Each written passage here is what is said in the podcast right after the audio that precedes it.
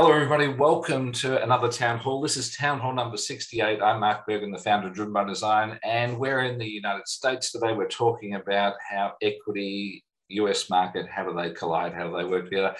I'm joined here by some of the smartest minds that I know. And the first person I'm going to throw to is Ronnie Peters. Ronnie, you're working on this incredible project with Hyperloop Transport Technologies as well as others you must have to think about the equity that people have in the transport service because you're reinventing transportation. You can't just make it for the top 1%. You can't make it for the top 5%. You, to make a profitable business, will have to go make it work for 99% of the population, probably 99.9. Tell me a bit about social equity for you. Right. So, on a point to point level, if we think of, if we take an example of New York City to Boston and think about equity, uh, there would be a number of levels to actually look at this. One would be that what we are attempting to do is create an egalitarian transportation system. So the idea is that there is no business class or first class. Everybody is treated equally. So I think that that's one sort of factor. And to get the price as low as we possibly can, free would be amazing if that was possible. Um, but to be able to give access so that uh, New York City to Boston ride would be the price of a bus ticket. So we're not talking about airplane travel, we're not talking about something that is exclusive pricing wise. And then from a ride perspective, I'm treated equally to whoever else is, is taking that ride with me. So that's from the, the sort of costing and the user experience. The interesting thing about it is what is it going to do to all of those towns and locations and people and businesses between New York City and Boston. So if I'm within a vicinity where I can get onto into a Hyperloop capsule and 29 minutes later arrive in the other destination, if I'd taken that as a car ride, I may have bought gas along the way. I may have bought some food along the way, stopped for dinner. I may have visited a town along the way, done other things, and other people and communities would benefit from that. So, what's that going to be like? It's going to be like a plane ride where you're flying over so you're traveling through, but you don't stop at those other destinations. So I think there, there are going to be some very interesting dynamics about who has access to a um, station, a Hyperloop station, and, and those sort of as the in, input and output places for transportation. What does that do for people who are in between that? And it might be incredibly beneficial. We might get rural areas where you know tree growth comes back and you know things do actually go back to nature in between because there's less of a human footprint so i think there'll, okay. there'll be some very interesting impacts anyway so yes yeah so so that gets down into some of the execution parts and then what what's the hmm. experience mm. going to be i think the most mm. interesting word that you spoke in that you brought up there was the egalitarian and egalitarian is a, is a really interesting idea because I'm not sure people who are even in egalitarian societies understand that they're in egalitarian societies. I think it's the type of thing you've got to be standing outside and you're trying to go talk about it as, as an observer. And you can talk about how egalitarian they are. But I thought I lived in an egalitarian society when I was in Australia in my early 20s. I moved to Sweden and I go see a very different version of an egalitarian society. But I had no idea that I was in a version of egalitarian that you know that was actually the Australian version rather than the Swedish version rather than the, uh, the American version. And so I think I think that's a very interesting observation. But in an egalitarian society, it's not that there's one standard. You know, there's going to be somebody who says, "I don't mind actually going into the distressed um, seats on Hyperloop where the people don't turn up, so I'll take a discount ticket." And that's uh, people making that choice. I don't. I, I want to go get a priority seat. So will I buy somebody else's seat because I'll give them a a, a payment to give up their seat so I can go. So they're, they're still in the distress set. And before you know it, you've then got a marketplace, which is then meaning that there's a strata of prices that, that's in there. If you don't do it, the market will do it itself in bidding for the tickets, which is what we found with concert tickets. So I don't know if you know about um, the secondary market for buying and selling concert tickets. But you know, these companies like Ticketmaster go out and sell the product, but then there's people who say, well, I've got a, a ticket to uh, Ariana Grande and who wants to go sit in the front row, and all of a sudden people are on selling their ticket. So it's not the original merchant, and it's a little bit like if you were making a a Swiffer mop, and it was the first batch of Swiffer mops, and then there was a secondary market where people were then collecting the Swiffer mop, and there was now $10,000 for the first batch, which actually had an impurity on the way that the molding was done. Collectors do that. So, so we often the vendor can't go and actually dictate whether there's actually that, that multi-tiering pricing. But what you can do is right. design the product so it's actually that that isn't inherent. And I think that's such an interesting investigation about where does the market change things versus where does the design of the system come? Because we know things like apartheid, we know things about um, uh, racial inequality, where, where, you had laws of um, the Jim Crow laws, etc., in the US. They were hardwired software that said this is how the system works, and people were discluded, they were excluded. So that's bad. Mm. But you also wind up with some of those effects that happen even when you open it up and you have made it an egalitarian design that a secondary process can turn around and then actually bring in multi-tiering pricing. Yeah, I mean, so I think I, think it, it's, just, it's really interesting that we got to that so quickly.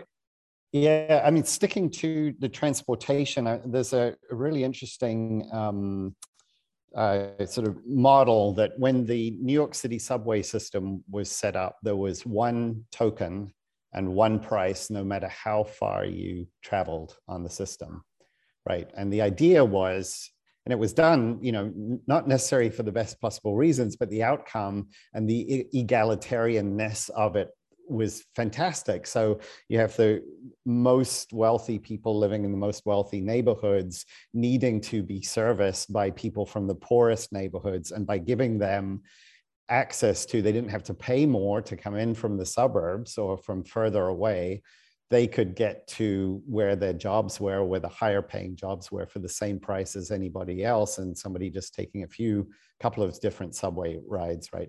If I go to the UK, for example, the last time I remember, the further I travel, the more I pay, right? So if I'm very poor and I live way out in the suburbs, unfortunately, but my best paying job happens to be in the middle of London, I get dinged because I'm having to travel further to get there. And by changing that model in New York City, it meant that completely changed the way people could have access to work and jobs and places and not be penalized for living further away because that's where the cheaper housing was or yeah. the communities they lived and, in. And so that goes into a really interesting part about social equity. And it's when we're doing research for this, we found all of the documentation around uh, around societal equity was, was couched in that it was the responsibility of the public sector, governments. What we found is, as we, as we observed what was happening, corporations seem to be actually, as they've done everywhere, they've scaled up what governments were doing. If you go look at the, um, the L, uh, LGBT or, or gay marriage, LGBTIQ marriage, that push around the world actually got a lot more momentum when corporations around the world said, we actually believe in gay marriage. And so you had these two titans. You had religious groups saying, oh, well, it's against our belief and our standards. And you had corporations saying, well, we embrace this. And then you had politicians who were saying, we now have to listen between these two large entities. And what I observed was that the corporation has more power these days as a collective than religious community groups do. And I, and I found that, that so that was a very liberating moment there. In the last 10 years, I've seen time and time again the term about democratization. That's a democratization of design tools, democratization of innovation tools in there. Dan, you, you've been uh, just giving some little micro smiles as I've been talking about this. What's democratization all about because it, seems like it's a term you know the iphone isn't a democratized iphone because there's the, there's the chic version which is gold plated and then there's the one that everyone else can buy and i think there's like 12 phones now in the iphone range is it that the concept of the iPhone is democratizing tools and access as a collective, but there's still stratas inside that. Help me under, try understand a bit about the democratization thing. Now, I agree that word is showing up left and right. That word is yeah. showing up a lot. It's about democratizing everything, which probably has good intentions, but the I'm not sure about the real um, delivery of democratizing things. When you're talking about the iPhone, of course, it's a super expensive piece of equipment. And, uh, you know, one of the things I notice is that there tends to be a, oh, there's a very strong tendency for design groups to solve everything with an app.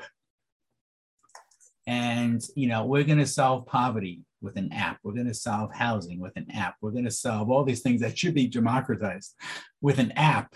and I'm saying, well, how many people really have smartphones and are on them constantly, like the designers are?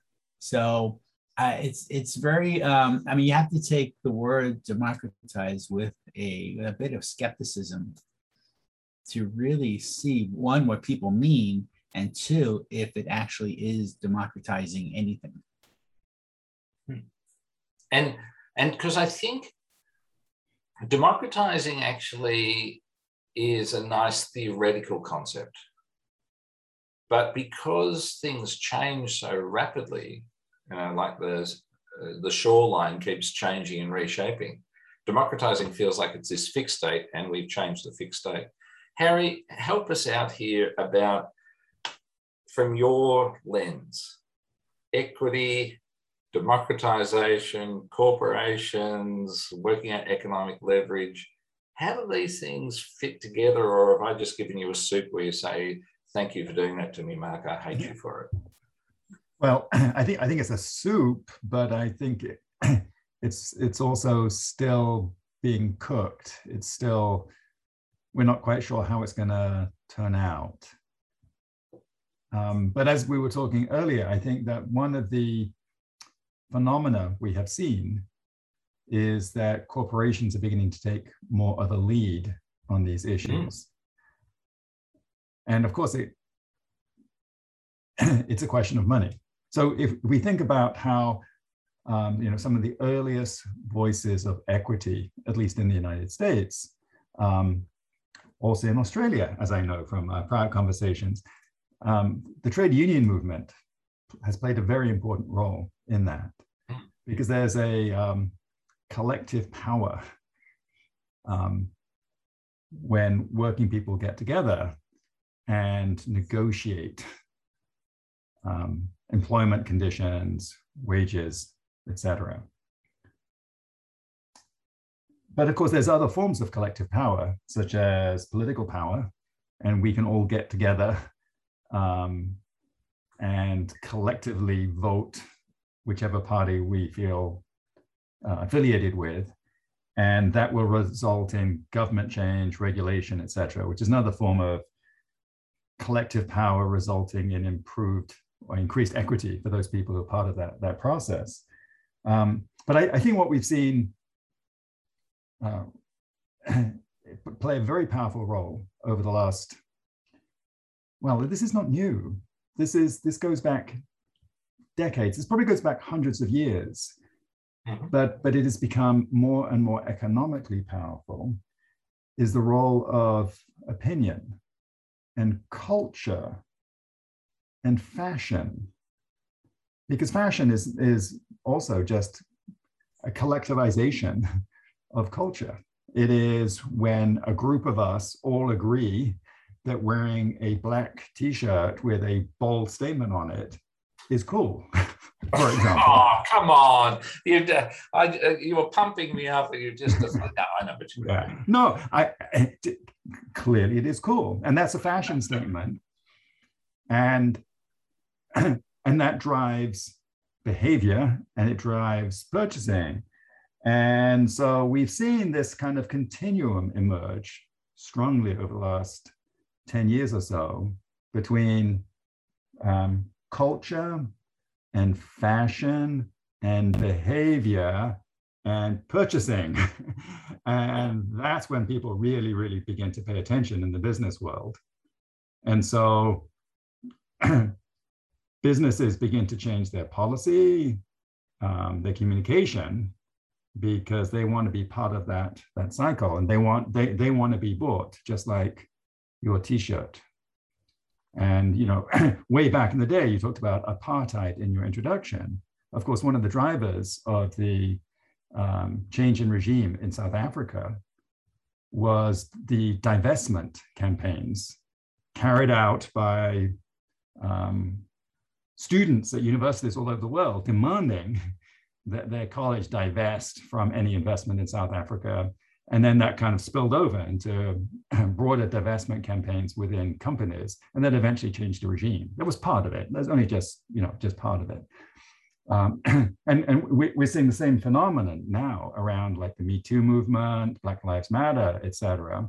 And so individuals are forming a collective voice, not through a trade union, not through necessarily direct political action, but changing or affecting purchasing behavior, which of course is driving a lot of change amongst those large companies who are, who are affected.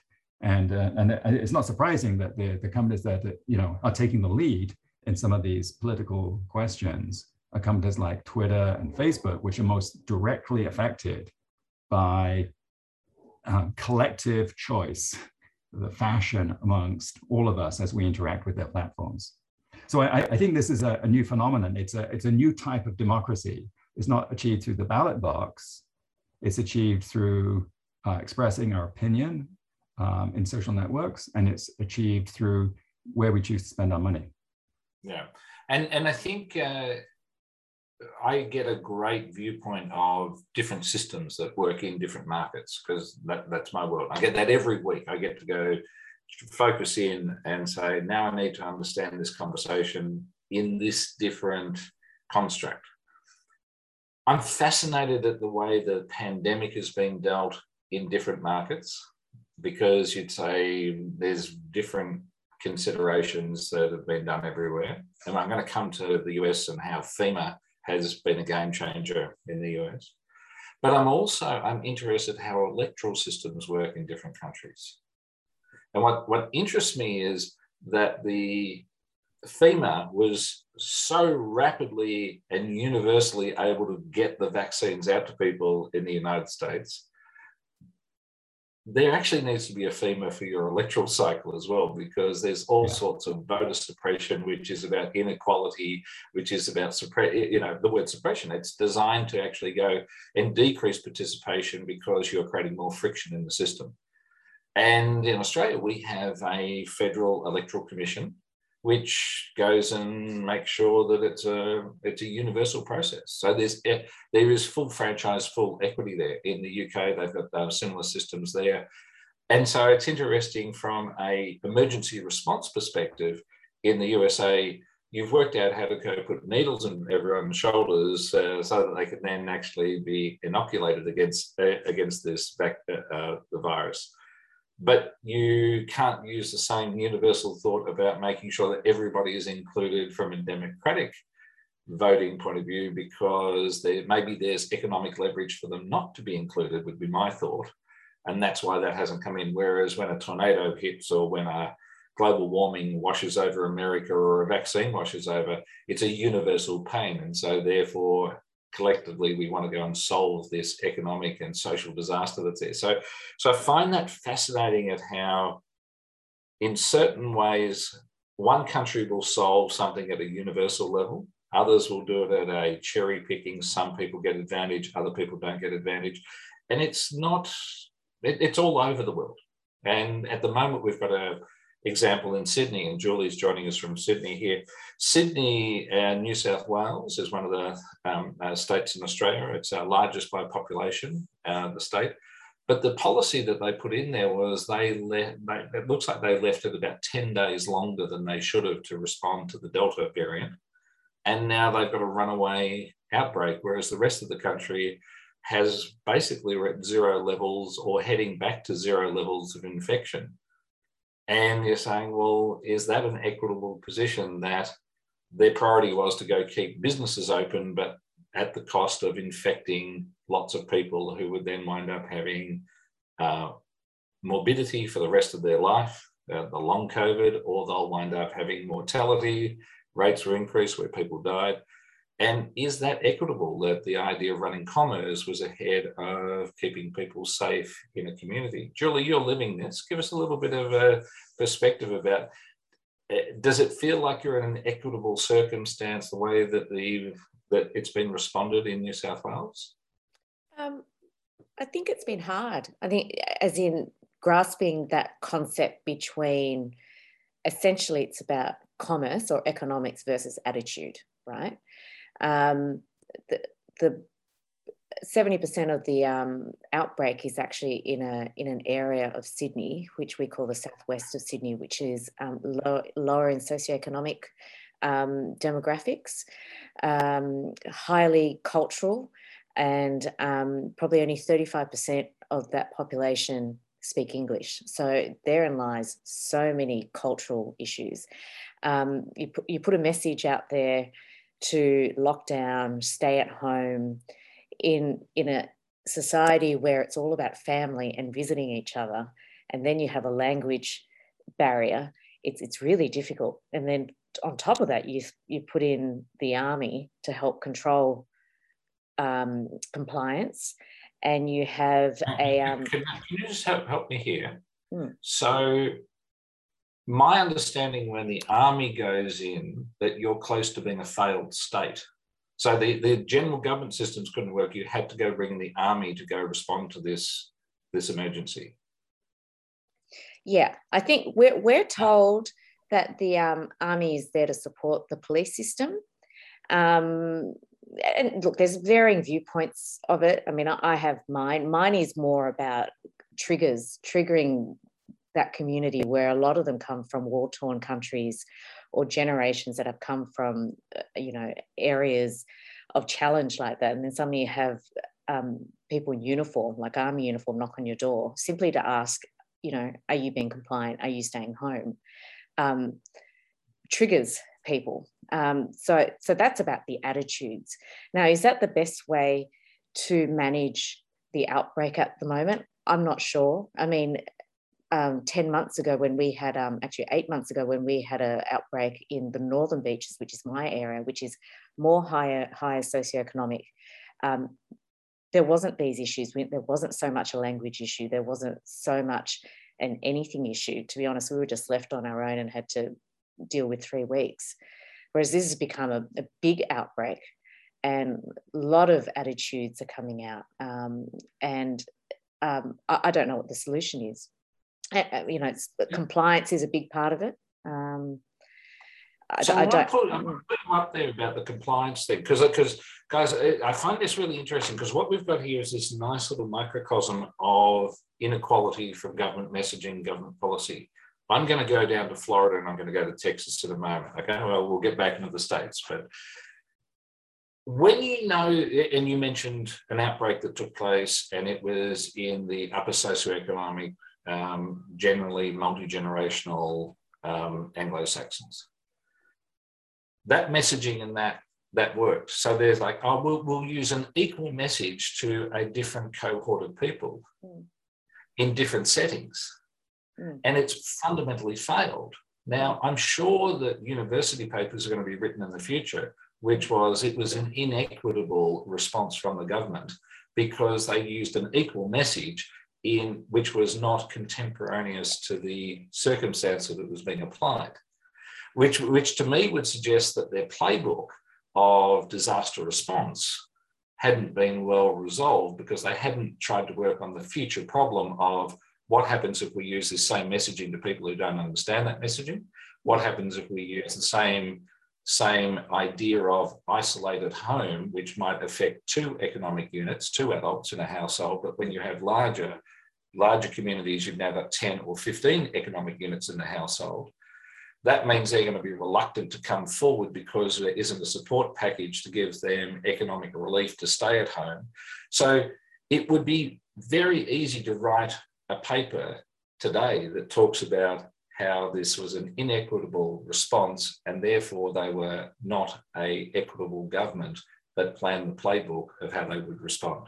Do, mm. do you think that's and, yeah. and that to me is because that little microcosm where you say, oh, there's a perfect example of inequity.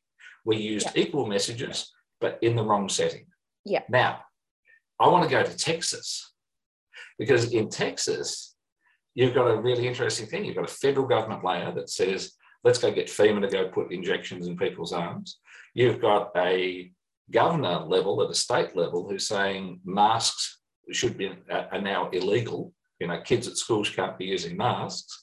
We've got the Delta variant now infecting more children, more young children than it is adults in percentage of population and infection rates. And you've got these worlds colliding. John, you're sitting across the border. Your, your family background is from Chicago. Do you look at this in dismay and go, this is this shows that the software of how our government systems aren't there? Or is there a device in the American Constitution where the president can override the governor in a state of emergency? What are my thoughts on this? Um, I've been kind of listening to everybody as this is going along um, and it, it, like the whole thing is subjective. Uh, like there, there's no way to quantify any of this, uh, and and then you even throw in. You know, so we've mentioned equality, we've mentioned equity, but you know there's also fairness that you know that, that plays into this as well. Like you can have equity, but is that fair? Um, yeah, it, to your point, you know, like I'm I'm sitting here, I'm what 25 kilometers from the U.S. border, but I can't cross it and go visit my brother. And, mm-hmm. unless um, so, but uh, a U.S. citizen can cross into Canada and hang out here for vacation. So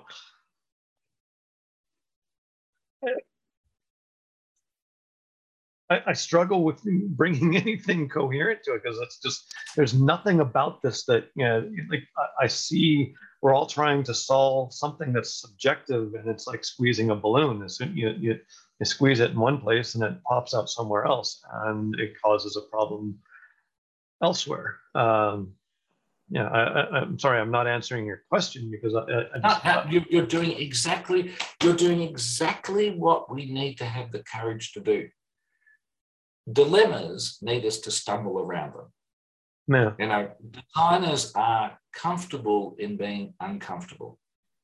We don't need to know the answer. It's not like we're pundits on a on a Fox News show where we have to answer everything with a, def, a you know definitive answer. A designer yeah. is comfortable in being uncomfortable, or maybe I, I should I, say confident in being uncomfortable. I, thought that your your point, John, about you know different people at different points of view yeah is is the issue right because absolutely what what might feel like equity to one person might feel not equitable to another person. And mm-hmm. you have different governments different populations trying to figure out what they believe to be equitable. And then and this is where i think it gets tricky you know getting back to the issue in um, part of uh, uh, sydney is that then you begin to impose your view of what is equitable on somebody else. And that that's where it's problematic. Oh it's yeah and, and you can even go about that process with 100% best intentions like thinking that you're doing something fantastic but you're stomping all over somebody else's values or opinion or or or or or or. Um so like, like this is this is a methy pile that I, like I just I struggle because it, it, mm-hmm. use the skiing analogy. I, I feel like I'm skiing through trees right now, and all I see are the trees. I don't see the path through the trees at all. Yeah. And you know, so I like all I can do is scream tree right now, as opposed to to move forward. Yeah. And it's, it's especially problematic when we're dealing with something which is life and death, like COVID, because you know if it comes to a T-shirt, I kind of like Mark's t-shirt and, and but maybe Julie doesn't. And but it doesn't really matter. Okay. Yeah. Because it's just a personal opinion and it's just a t-shirt. But when it comes to COVID and should my kids wear a mask, it's life and death. And so mm-hmm. it's not just my opinion anymore. It's something that I really care about. And, and, and, and I, I, I might be driven to violence, as some have been, around, around expressing that opinion. And I think that's where it becomes particularly problematic. Absolutely. And I think, I think some of this, uh, I, I, I love how we go and approach, say, um, IT security risks and things like apps you can't have one piece of the app which is a little bit insecure and then have the platform that it's on which is totally secure you, you have got you've got a breach there and and i suppose that scenario i was bringing up in texas is that you've got at a federal level let's go and make sure everyone's had the jab so that they're safe. It's a universal we want you to be safe. Then you've got somebody saying oh well the other you know, suppression devices as forms of masks, we're going to say, no, you can't do that.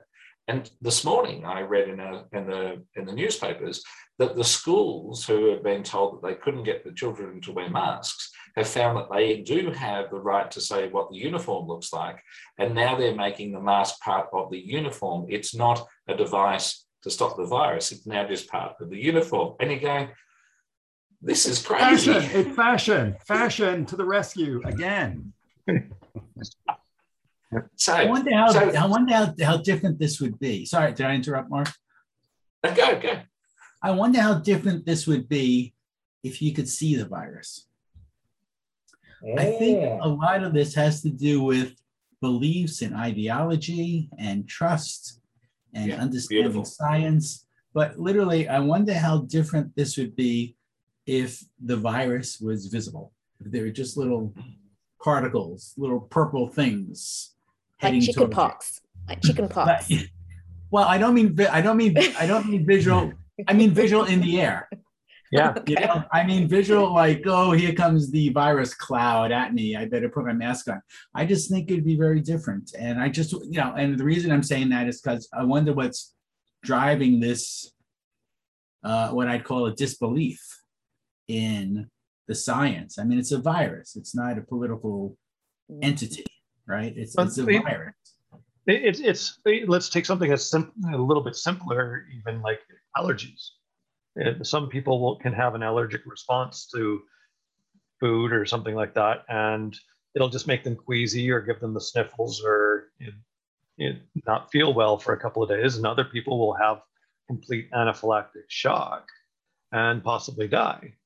Now, and if you, you know, person that has uh, the issues that they're going to die, eating becomes something that everybody around them needs to be aware of. But if all they're doing is getting a little bit ill, it's not quite the same thing. So it's, I don't know, like you say, if you can see it, or if they're, they're if they're, as soon as you cross into that percentage of people that are dying from COVID, which we all go, oh, but that number is quite small. And then we, know, it's easy to shrug it off and move on until it happens to you or happens to somebody that's close to you. And then, it, and then it's urgent. So. Yeah. And Dan, I think uh, if we go think of um, filmic treatments that are done, the series Stranger Things, where they had two worlds. And what they did was they had like these floating particles that were, when they were in the upside down world, there was mm. always this airborne material which uh, told you, oh, we're in we're in that strange state. We're not in the normal state. So, so you know, we're having visual identification is such an interesting thing. I think there, there was actually a project I remember you talking about at the conference, which was to do with the um, gauge in a early model electric car of how did you get people to to go from wanting to be foot down to the floor into how do you actually conserve the battery. So, so you've had experience in these visual devices that help then people actually change their behavior. Was oh, yeah, visualization, visualization yeah. will make a big difference. And yeah, it will change behavior. But again, you've got this ideology or this belief system that's difficult to crack. I mean, why would you not believe in a virus? Because you can't see it, because you don't mm-hmm. understand science, because you think you're not going to get it, you think you're immune. I mean, why would you not um, Why, why would there be that disbelief or this retaliation against something as simple as wearing a mask? Not that anybody wants to wear the mask, although some people do look better wearing a mask. But why would why would there be such like a um, uh, uh, in some cases hostile retaliation against wearing a mask when the virus may be present? And and I hmm. think there's a an idea virus, and so there's Seth Godin there. Thank you for that idea. Um, so the idea virus is a very interesting one. Simple answers to complex situations is a trap that a lot of humans fall into. It's like a programming trap. What we want is a really simple answer to a complex cir- uh, circumstance. Now, we used to do that. We draw maps and we'd have these maps, which was oh, we're not sure about the seas over here. So we're told that there were dragons and monsters in the seas, so people would avoid it. It was a simple answer. We didn't have to explain weather patterns. It was a simple answer. Sailors don't go there, they stay in these coastal waters. And we still have that storytelling, which is a really simple answer to a complex circumstance. Harry, no doubt at some time during your design career, you've had to go through and deal with people who are trying to resign themselves to the simple answer to complex circumstance, how do you actually open up the vocabulary so that they understand that there's more considered answers that are needed to a complex circumstance? Oh my gosh. oh, that's that's um that's such a difficult question. So well, so sometimes, as as Dan pointed out, it's never simple.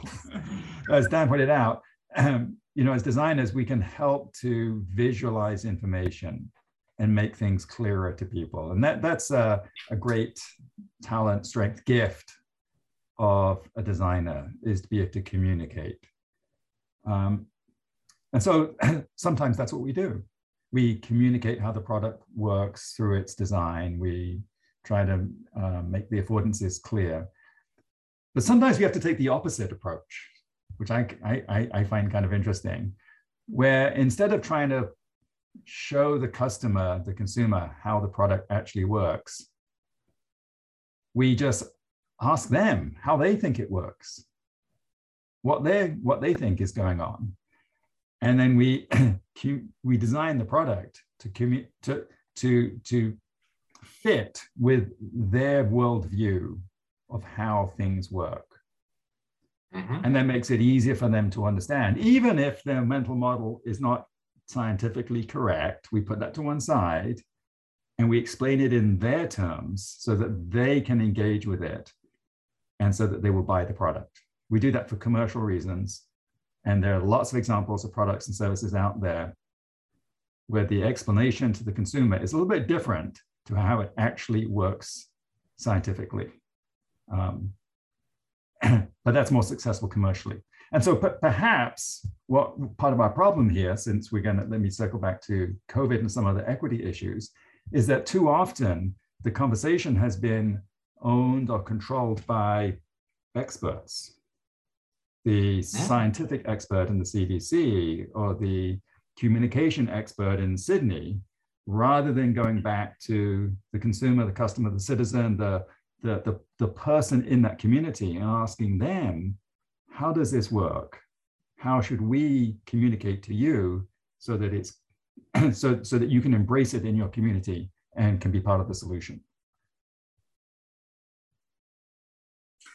It's interesting that you've referred to that there are some people who are what we might call messengers rather than the ult, you know, the, uh, subject matter expert. You know, they they probably live their lives in a lab they're not known as communicators, they're not known as messengers, and so we then need to go package it up. And that's a, a tremendous point.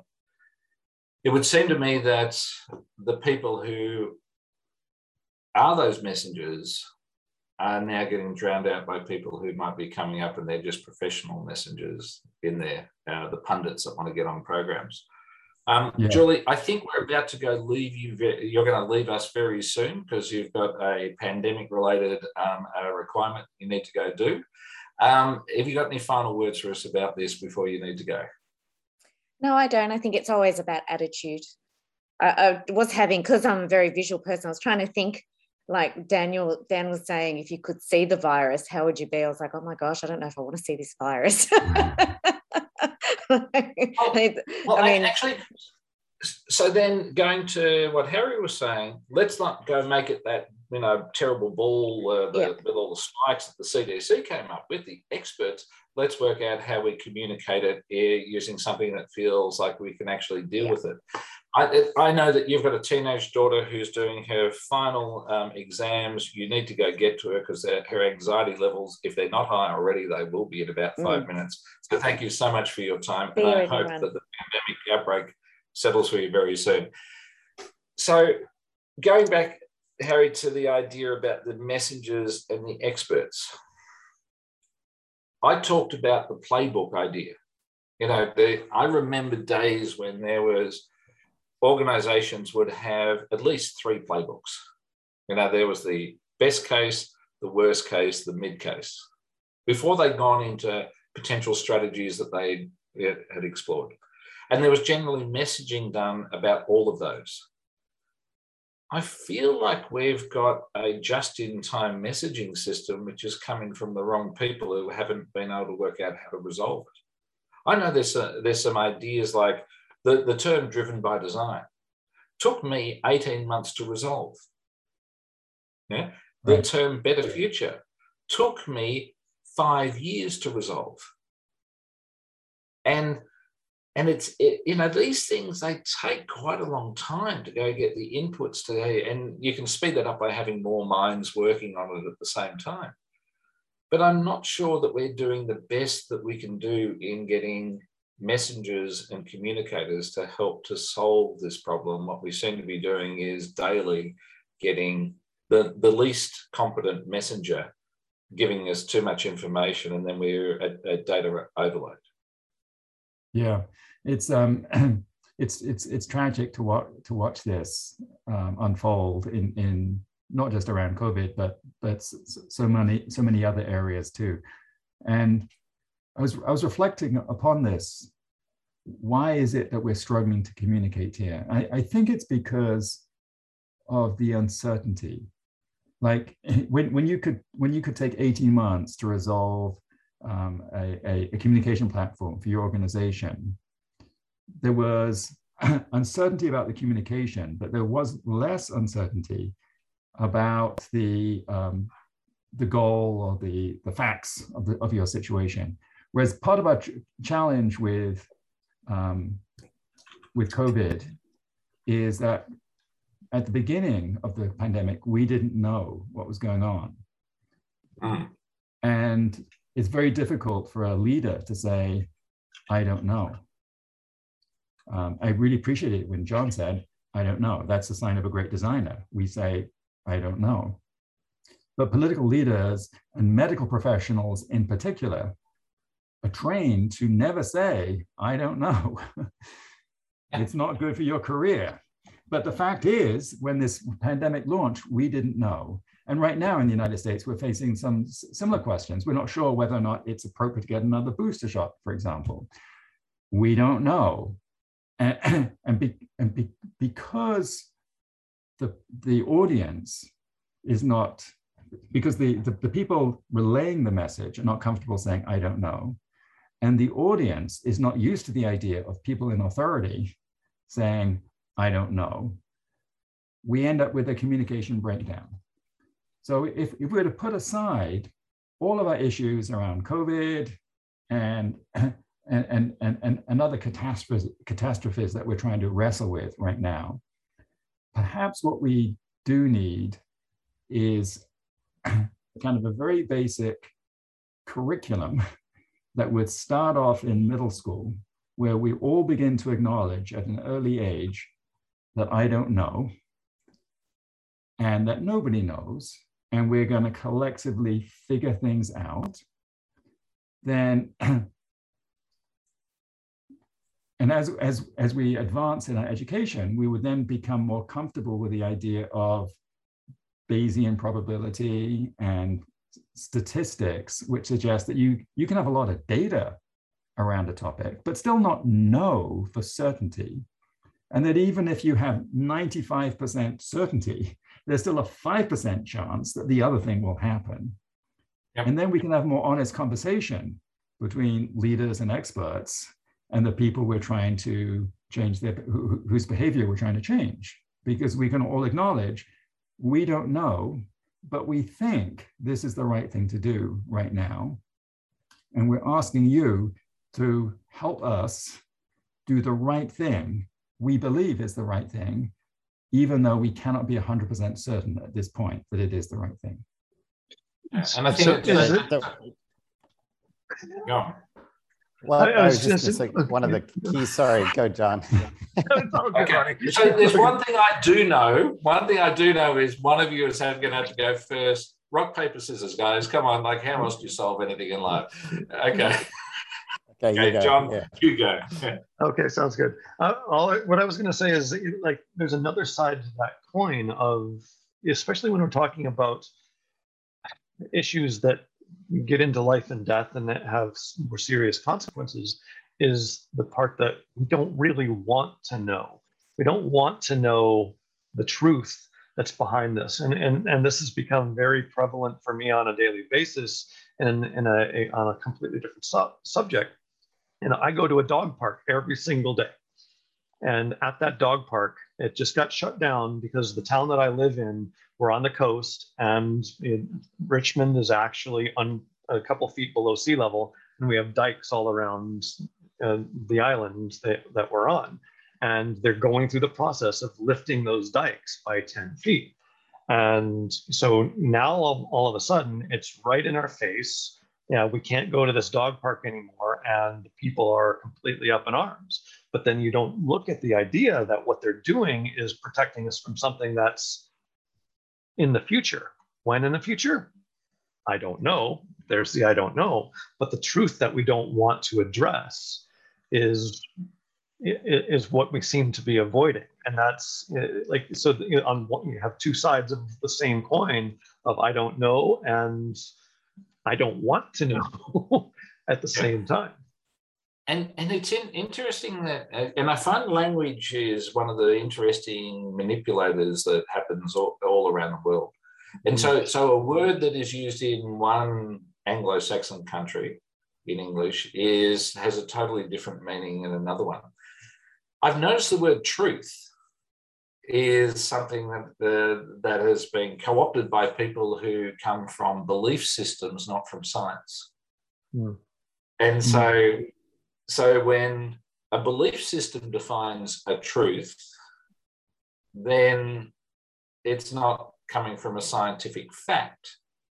And it, it, would almost seem to me that the word truth is now inoperable in discussion in the United States. What you have to do is talk about scientific fact, not truth, because somebody who has a belief system will say that is their truth and and and so I find that that's interesting where you've almost got oh we have to discount that word. It's no longer operative because it's now got a co-opted meaning to it. It no longer means what it used to mean to us.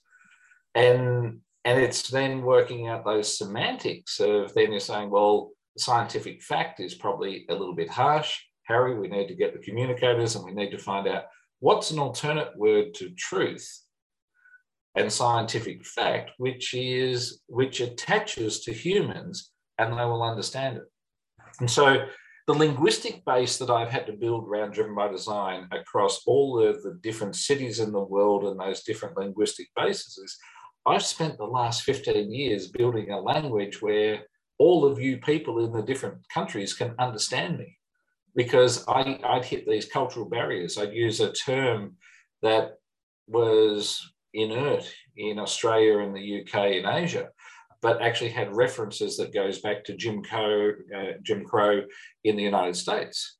And so I have to say, okay, I've got a dis- I can never use that term again globally because that term is now poison in the United States. I've got to find a term which is not poisonous in the United States. And, and because we've now got this global communication, uh, to me, the word truth has been co opted by people who want to actually do disinformation because it's been really easy to give people a convenient answer to a complex problem and call it the truth.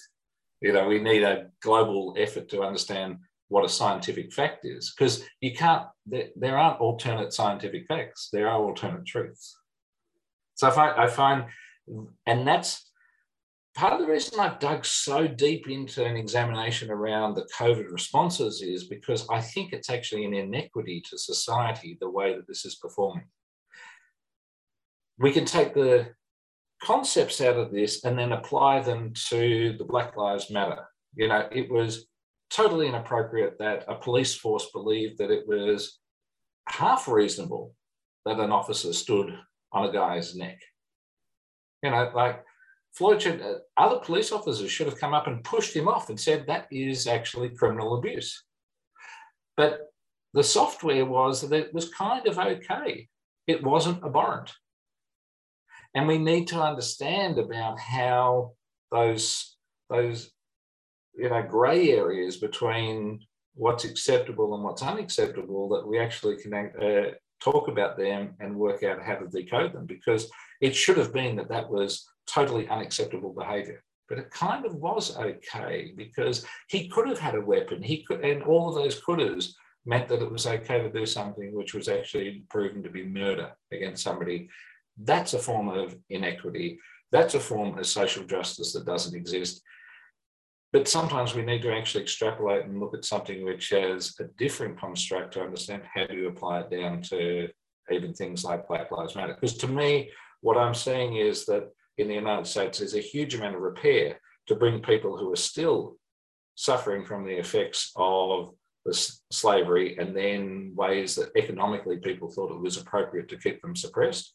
We need to unlock them and bring them into this, bring them into this century bring them into total enablement, bring them in because I think, Harry, as we were discussing, we know there's actually economic leverage. When we took people out of slums and we got gave them basic public health, the whole city was wealthier.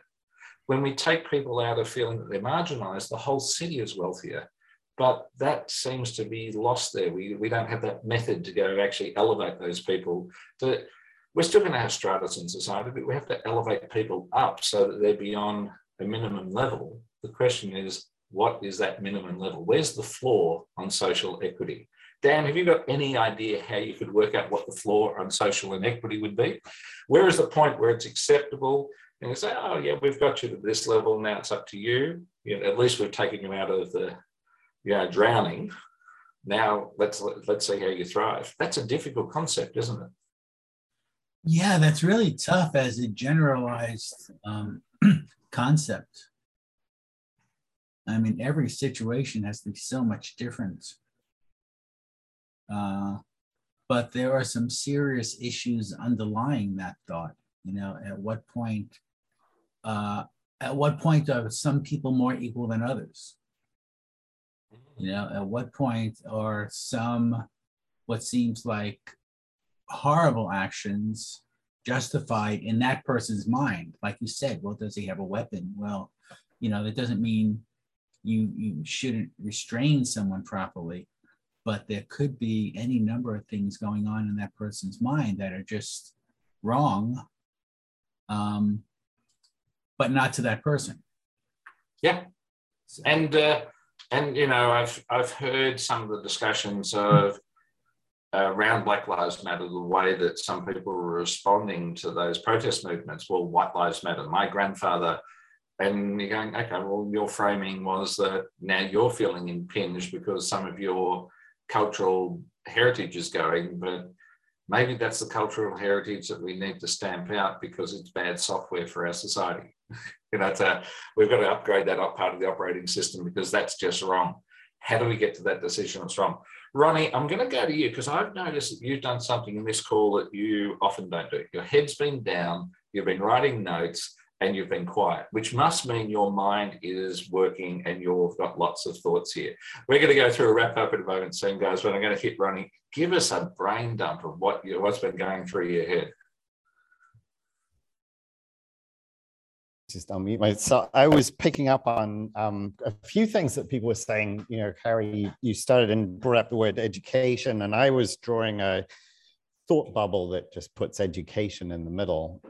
The problem with education is which education system are you going to use, right? But if you just think of education uh, just in its abstract form, education leads to language, and language leads to access to information, which leads to empowerment to get work, which leads to financial knowledge and being able to have access to money and wealth, which leads to um, equal opportunity, which Mark, you started the whole discussion with, you know, bringing up that word equal opportunity. And that also puts health and healthcare and access to healthcare knowledge around health and healthcare. Um, we use a cleaning lady in the office. She's Hispanic. She will not get the vaccine. And I've had long conversations with her, and she has her reasons for not getting vaccinated. But to me, a lot of this just goes back to her access to information and education and, and knowledge and just her um, her diaspora and what she's being exposed to. And i really feel for her because i feel she's being fed somewhere along the line misinformation. Um, but she's convinced in her world in her manner that she's right and safer and better off not being vaccinated. Sorry i've gone in, into sort of bringing her as an example. Um, but I think education is very key to this. But as I said at the beginning, well, whose education system? And and Harry, as you were saying, you know, educating people enough um, so that at least you can communicate, or they can be communicated to in a manner that they will then be able to interpret, right? And they will have the tools to be able to interpret that. So that was that that was just some of what I've been sketching down based on on what people have been um, saying. Just yeah, and and I'll come back and ask you another question, but I'm I'm fascinated about the stickiness of alternate facts. You know, for some reason, alternate facts bend, uh, uh embed themselves in people's minds, and you, you can't get rid of them. You know, it's like you can't leverage them out. Whereas if you gave them a scientific fact, that doesn't embed into their mind, which Harry goes into that communication thing, because generally alternate facts have been packaged up by a communication expert, not by a scientist. So they're meant to have receptors that they can attach to. And to me, that's really interesting. It's a bit like their knowledge stains. You know, if they're, I've never understood why people who do dyes in uh, dyes for clothing don't actually use beetroot as the basis of their of every dye. Because if you get beetroot on a t-shirt, you can never get it out. It's always a red stain that's there. Like whatever beetroot is, it just sticks. And then to me, the alternate facts are like knowledge stains that they they get in and we can't work out how to get them out. We need something like the old-fashioned borax, knowledge borax, to go get out the those knowledge stains. But but this is now having a conversation, uh, which is well, how do you actually deal with alternate facts? How do you get how do you help the the poor um, uh, cleaner who is poor in her knowledge. I'm not talking about her socioeconomic, poor in the knowledge that she's been fed because she's been given garbage knowledge. And it's how do you get that garbage knowledge out? People are welcome to have their own free thoughts, but they shouldn't be on a diet of garbage knowledge. And you know that to me is a very inter- very interesting thing. How do we actually define what is garbage knowledge rather than acceptable knowledge? We used to have that. There's a, mm. a brilliant spotlight that I did with Debbie Millman, where both of us are reasonably uncomfortable talking about the idea of um, how we go and curate messages, how do we then go and control messaging, how that used to work. And now that we've got the free flow with digital media, that it kind of falls apart. So we'll put a link into the spotlight with Debbie because I was suggesting that censorship has always been part of the way that the publishing industry works. And what I found was I was using a term which was abhorrent to Debbie because she were censorship mean, meant something to her linguistically very different to me, which was it was just a way that we filtered uh, in, in, there. So, so we'll put that up there because the junk knowledge is getting across to people, and there doesn't seem to be any product stewardship over junk knowledge. We do have product stewardship over plutonium, but we don't have it over junk knowledge. Ronnie, what other one thoughts the, um, Yeah, and one of the projects we're working with um, MIT on is that uh, it's a um, artificial intelligence uh, application that listens to talk radio and finds fake news in talk radio in markets. It's all in three dimensional spaces, really interesting way of visualizing uh, uh, information and bad information, and then identifying people in the community who are influencers who we can feed factual information to counter the fake news too. So that, that's the essence of the, uh, the project.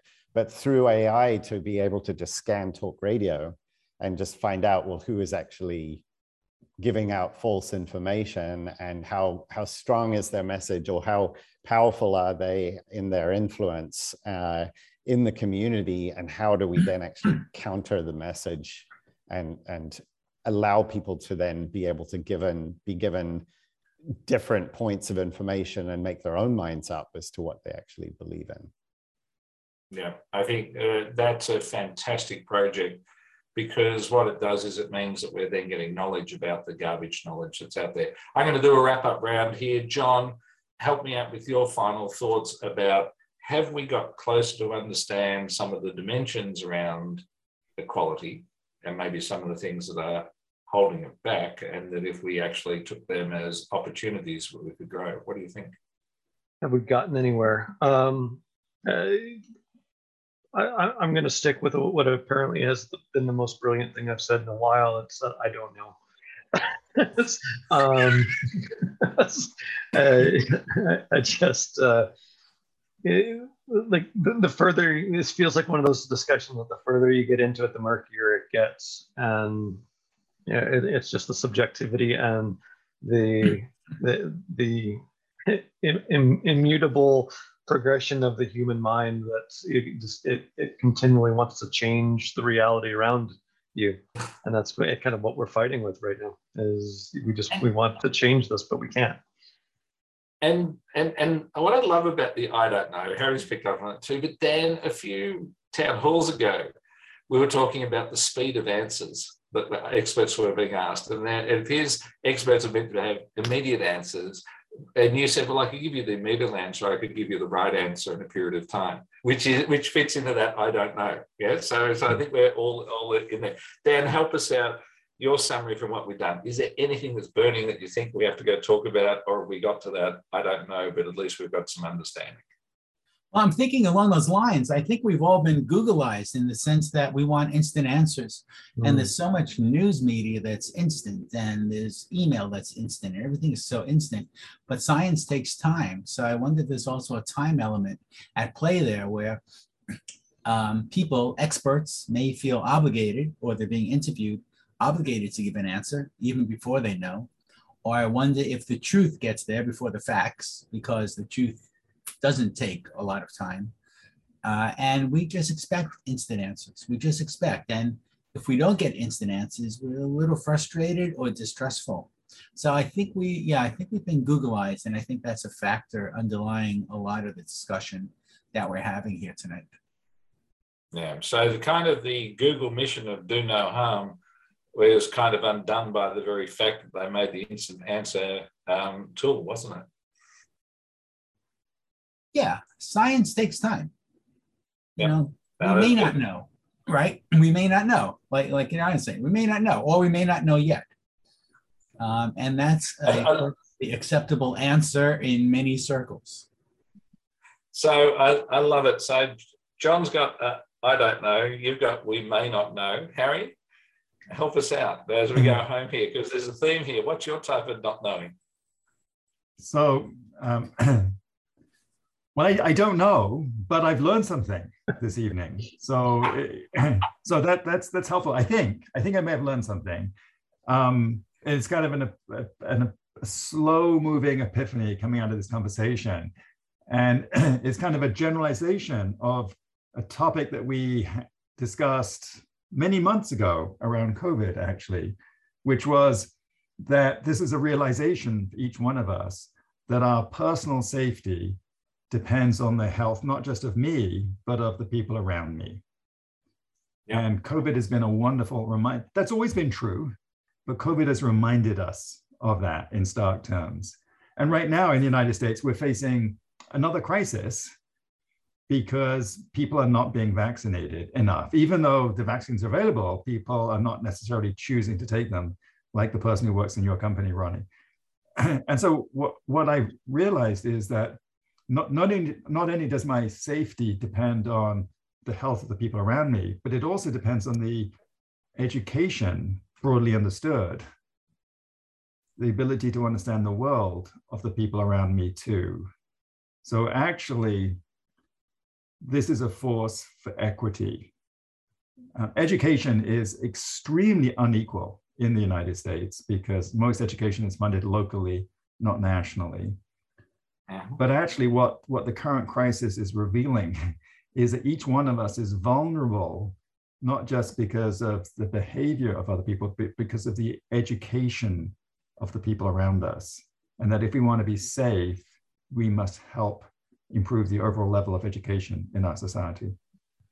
Awesome. Love it. And I, you know, I think the, if I went and said what was the nature of the last couple of centuries and the nature of the century that we're in now, I think this is century of what we add, whereas the other centuries, the last couple, were what we extract. Yeah. And that to me is a re- which is the me and we thing. It's a there's a very interesting thing. It's actually the young people are trying to work out what do they add in a sense of community because they've had everything they've been brought up with has been the values about extracting. And so I find that you often find that flip that happens between generations where the young say, but dad, mum, can't we add something? Because the whole language at home has been what they get, what they extract. So I find that very interesting. Education, you floored me on that one. Ronnie, final words. What do you think we need to know further about equity, or is it that we don't know, but I might know, and education needs to be improved, and there's junk knowledge out there? I, is there anything I else? think Harry, no, I think Harry really, really nailed that. So I'd just back up, you know, em, empowering people with access to education and knowledge. And that's, that's really. Yeah. But, but which knowledge, Ronnie?